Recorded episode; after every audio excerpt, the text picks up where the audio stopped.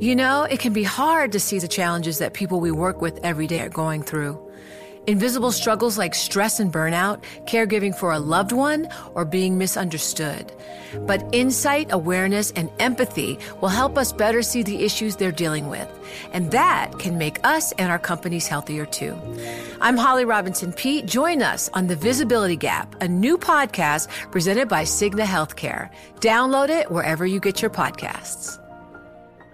You know success when you see it, or you think you do the people in the spotlight. But what about those small business masterminds who succeed at making their money work harder?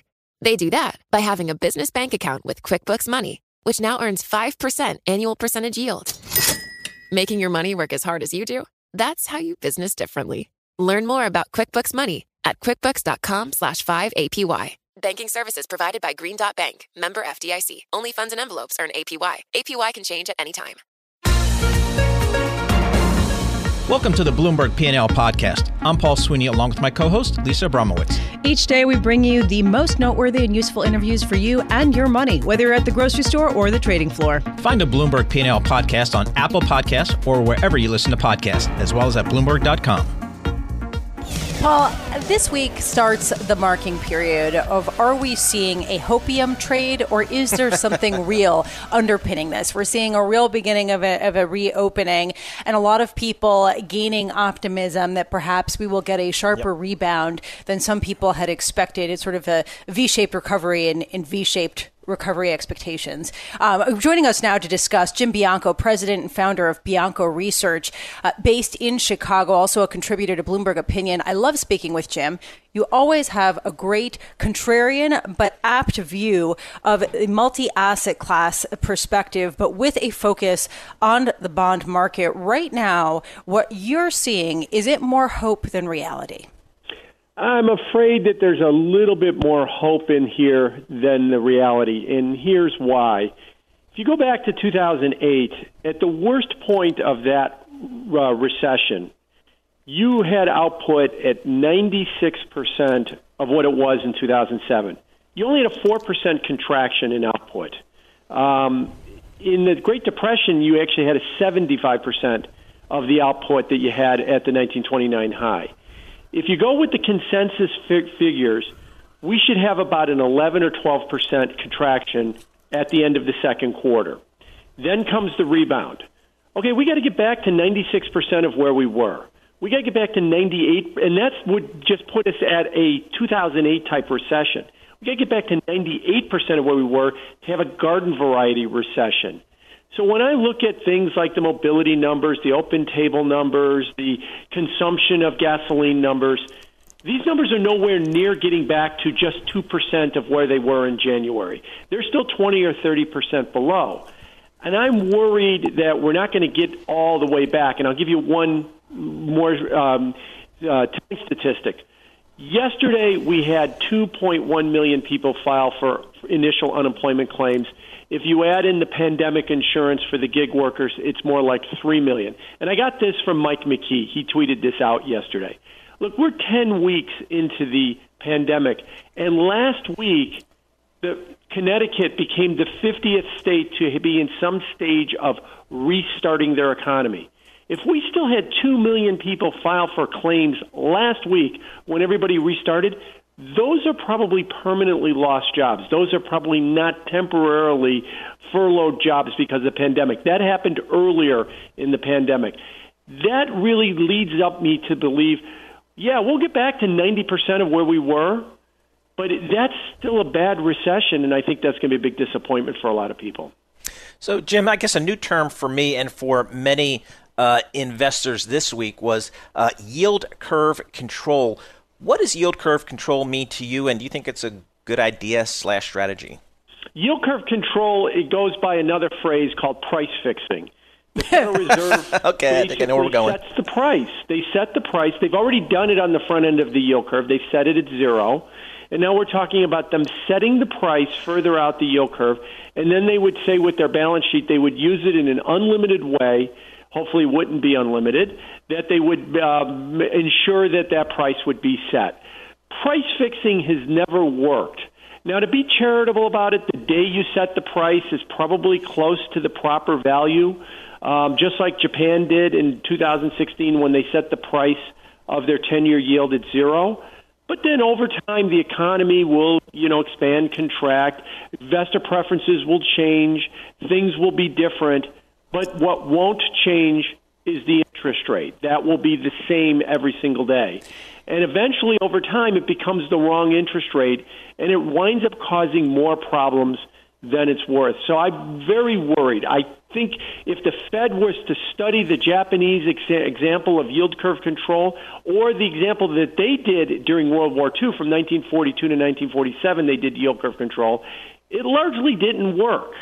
But yet, I think the reason they're doing it is because they don't want to go to negative interest rates, another scheme that doesn't work.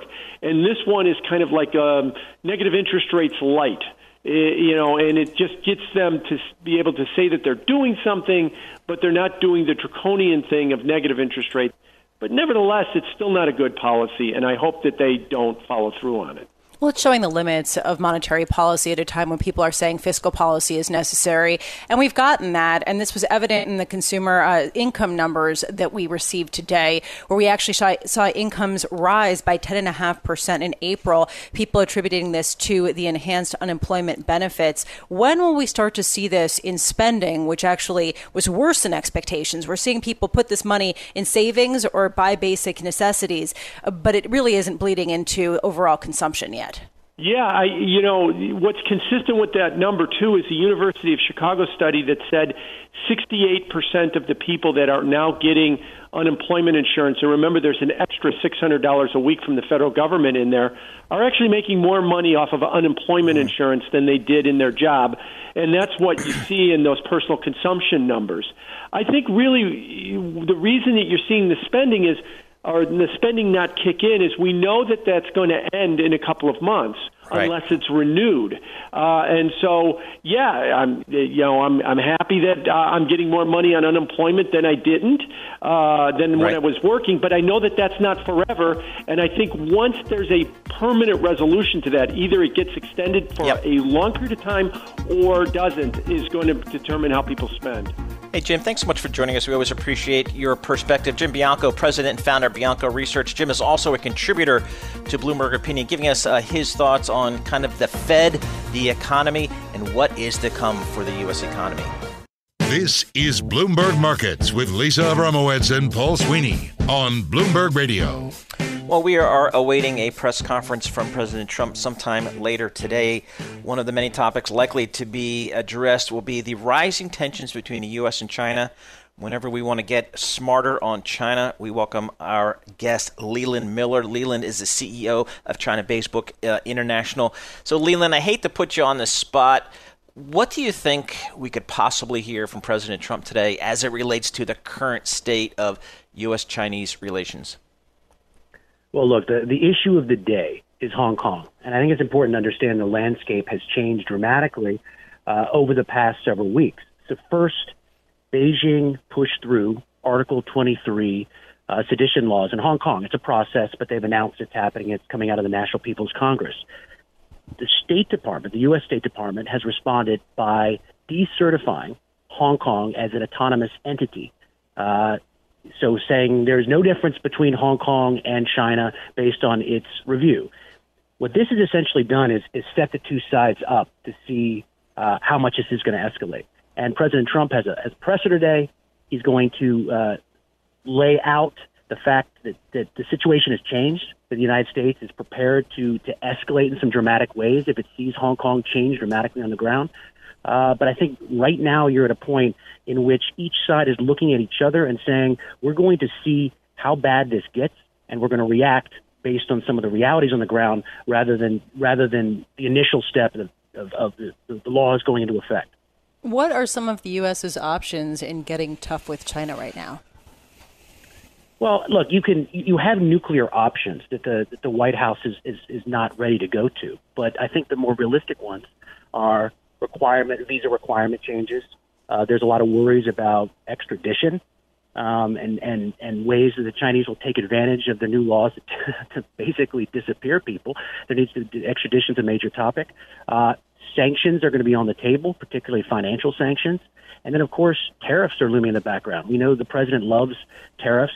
Uh, this doesn't mean they're ready to actually uh, commit to, to, to, hiking tariffs and to, and to revoking special status. Uh, they don't appear to be there yet. But it means that the president has to lay out the landscape. Here's what we've got on the table, and then sort of bait, dare Beijing to, to behave within the, con- uh, the construct of, of, of the new system. Leland, any sense of why China is taking this harder more uh, sterner stance towards Hong Kong right now. Is there anything unique in, in the in the timing here?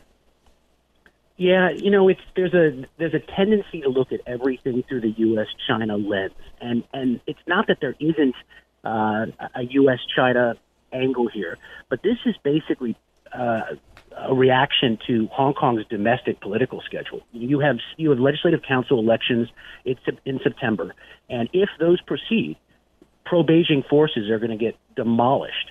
So Beijing had an option of either postponing or suspending or getting rid of those elections, or else moving in the summer window to push forward Article 23, which will essentially make it illegal to do anything promoting secession, sedition, treason, gives them wide, uh, you know, a, a wide variety of options to be able to ensure that people they don't like don't rise to power in Hong Kong. So this is their window. They're moving on it. It just happens to be a very critical time in the U.S. China relationship as well. So everything is a reaction to everything else. You said earlier, and you've said this a number of times, that you think that the phase one trade deal is going to get torpedoed later this year. Uh, we were speaking with a number of people from the Trump administration that doesn't seem to be on the table right now. There seems to be a cautiousness about going that route. What do you think would make that change? Well, I think the reality on the ground is the Chinese can't live up to the terms of the deal. You could say that some of it's COVID or a lot of it's COVID. Uh, you could say part of it was an unrealistic deal. But going into the fall, we're entering the most toxic period in U.S. China relations since the Tiananmen Square incident back in 1989. I think things are going to get really, really tough. And as a result, it's going to be very difficult for the president to stick by a deal, particularly with the Chinese, particularly when they're not adhering to most of it. They're hitting some targets, they may even exceed a few targets on the agricultural side. But in order to back the deal, the president's going to have a lot of pressure on him to, to, to, to condemn the Chinese and to walk away from it. And I think that sooner rather than later, that actually gets to him. It's interesting, Leland. I think real quickly, my question, I guess, is just one: Is there really anything that we can do to prevent Hong Kong from really becoming a significantly a part of China and really lose its its independence and internationalism? Uh, no, we have no way of stopping what's happening, but we can affect how it looks. So one of the reasons why uh, I wouldn't expect to see the full range of options laid out today, or at least uh, uh, pushed out today, is that the United States has an ability to affect how aggressively the Chinese act in Hong Kong, even if when Article 23 is a reality on the ground. If people are disappearing left and right, particularly you know next week is the Tiananmen uh, anniversary, uh, that will be extremely incendiary. If this law applies retroactively, it would be it would encompass all the people who who participated in democracy protests for the last couple of years. It would be extremely incendiary, really worry people on the ground in Hong Kong, even more so than than, than in this case now. So the United States, by keeping active, by keeping aggressive, but keeping its options open, can affect the way this plays out on the ground. It can't reverse it, but can affect how it looks, you know, six months or a year from now. Leland Miller, thank you so much for being with us. As always, your insights are incredibly valuable. Leland Miller, Chief Executive Officer of China Beige Book International. You know success when you see it, or you think you do. The people in the spotlight athletes, actors, artists. But what about the people behind the scenes? You know, the ones who make it all happen the lighting engineers, the sideline photographers, the caterers. They're small business masterminds. And if there's one thing they have in common, it's making their money work harder. That's why they have a business bank account with QuickBooks Money, where they are now earning a generous 5% annual percentage yield. Yes, 5% APY. Making your money work as hard as you do? That's how you business differently. Learn more about QuickBooks Money at quickbooks.com slash 5APY. Banking services provided by Green Dot Bank, member FDIC. Only funds and envelopes earn APY. APY can change at any time. This is Bloomberg Markets with Lisa Abramowicz and Paul Sweeney on Bloomberg Radio. The market has been buffeted recently by a series of economic data that show a brutal reality as well as the incredible policy response that has fueled optimism in markets and now increasingly a focus on growing tensions between the U.S. and China. There is no one better to speak about all of these things than the intersection of them than Nathan Sheets, chief economist and head of macroeconomic research at PGIM Fixed Income with more than $800 billion under management, who has worked at the Fed working on some of these emergency programs during the last financial crisis, as well as in the Treasury Department, working internationally with a front eye view in the possible issues uh, that may arise there. Nathan, thank you so much for being with us. We have talked so much about the policy response. I want to shift gears in terms of the U.S.'s response to China and from a financial perspective, how worried market watchers should be about the escalating tensions right now between the U.S. and China the U.S. China relationship is clearly a first order risk uh, for the economy and for the markets. I think we saw it last year with the trade war. And I think that this escalation in the tensions between the United States and China uh, that we're seeing in recent weeks here uh, also uh, holds some very significant risks we need to worry about. Uh, now, my expectation is that President Trump is going to try to to keep this mainly in the field of rhetoric between now and the election. But uh, the possibility that he missteps, the possibility that Congress forces his hand, or the possibility that the Chinese react more vigorously than what the administration is expecting. I think all of those possibilities um, uh, hold meaningful risks, and I think uh, uh, are, are, are concrete uh, you know risks that we need to be thinking hard about as we as we consider the markets over the next six months. All right, so we've got that to worry about, uh, but we also have the reopening, if you will, Nathan, of America. It's kind of on a state by state basis, region by region basis. What is your expectation for how this reopening goes and, and what it might mean for economic, economic activity and, and a potential rebound later in the year? So I am persuaded that the uh, geographical diversity and heterogeneity that you described, that different regions are opening up at different paces, is likely to be a feature of the U.S. economy that is somewhat supportive of recovery. And uh, just to emphasize that, I think right now much of the industrial northeast of the country is still pretty well locked down but there are broad swaths of the South, uh, the Midwest, and uh, the western part of the country where uh, the economy is moving back toward normal at a pretty pretty rapid rate. So when I put all of this together, it gives me a, maybe a little bit more confidence than I had a few weeks ago that the U.S. economy is going to be able to achieve a gradual uh, U-shaped uh, recovery. I don't expect the level of GDP to be back to where it was at the end of 2019 uh, until uh, well into 2021.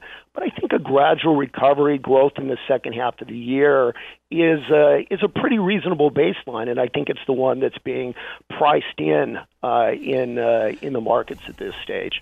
The hallmark of this downturn is the unemployment rate, which has mm. been surging and may reach uh, what some expect to be 20% this month in figures that come out next Friday, a week from today. I'm struggling to understand the skills gap that emerges and how we close that. The idea that a lot of these jobs will not come back in the same form and that people will have to get rehired in new roles that require new skills. How long do you think that takes and what could speed it up? In in my view, the three big questions that characterize this uh, this recovery, and I think frame the risks around them, are first. Uh, what happens with the virus? Second, what happens uh, in terms of psychology of of consumers? And the third one is is exactly this issue that you're highlighting. Through this period, to what extent has the underlying structure of the economy been damaged? How many workers are there that are not going to be able to go back to their jobs and their skills are diminishing? How many firms that were previously productive uh, will now be bankrupt and, un- as a result of that, unable to produce. I think it is very much, the answer is very much an open issue, but I think what we can say is the faster we're able to get back, uh, the better the virus proceeds, the, the less damage we'll see uh, over the medium to long run uh, in the economy. I think the other point that's important here is I think that the stimulus that the Fed and, and Congress have put in place will also help uh, buffer uh, the the downside and help drive a, a stronger recovery than might occur otherwise. So I guess I would say I'm cautiously optimistic that we won't see long-lived damage, but we're still at a place where there's uh, a lot of uncertainty surrounding those assessments. Nathan, you mentioned fiscal stimulus. We've gotten a couple of rounds uh, so far. I guess the the the next one potentially might be something along the lines that the House passed a three trillion dollar uh, stimulus bill. How important is another round of fiscal stimulus, particularly one that focuses on states and local municipalities, as uh, many governors have called for? So I, I do expect that we will see uh, another fiscal stimulus bill. Uh, I think that the needs to replenish the uh, PPP program for the small businesses, to extend the unemployment benefits, and as you say, to do something for the state and local governments, I think that that is uh, will be compelling, and Congress will see that as something that is is unavoidable. Now, that said, I don't think uh, we're going to see uh, a three a trillion dollar package. My guess is that it would be more in the one to one and a half trillion dollar range, uh, and I would expect that Congress would approve that probably late June or into the first half of July. Nathan, 20 seconds. I'm just wondering. Right now, we're seeing a Fed balance sheet at 7.1 trillion dollars. Where do you think it gets by the end of the year? Well, I think it's going to be probably uh, close to 10 trillion, a little bit below wow. that. But uh, you know what we're seeing now is market stabilization QE. I think come the middle of the year, we're going to see monetary policy pivot to, uh, with a focus on the dual mandate, and that the Fed is going to be buying. So close to 10 trillion by the end of the year, and uh, you know who knows uh, right. in coming years. Nathan, thanks so much for joining us. We always appreciate your insights. Nathan Sheets, Chief Economist and Head of Macroeconomic Research at PGIM Fixed Income, based in Newark, New Jersey. Thanks for listening to the Bloomberg P&L podcast. You can subscribe and listen to interviews at Apple Podcasts or whatever podcast platform you prefer. I'm Paul Sweeney. I'm on Twitter at PT Sweeney. I'm Lisa Abramowicz. I'm on Twitter at Lisa Abramowicz1. Before the podcast, you can always catch us worldwide on Bloomberg Radio.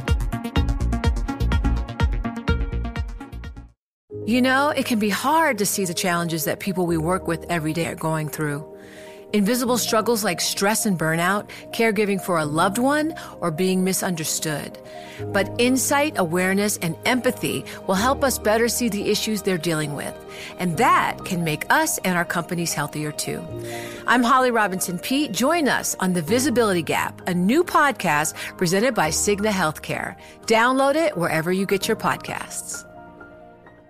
The countdown has begun. This May, a thousand global leaders will gather in Doha for the Qatar Economic Forum powered by Bloomberg, held in conjunction with our official partners, the Qatar Ministry of Commerce and Industry and Media City Qatar, and premier sponsor QNB. Join heads of state, influential ministers, and leading CEOs to make new connections and gain unique insights. Learn more at QatarEconomicForum.com.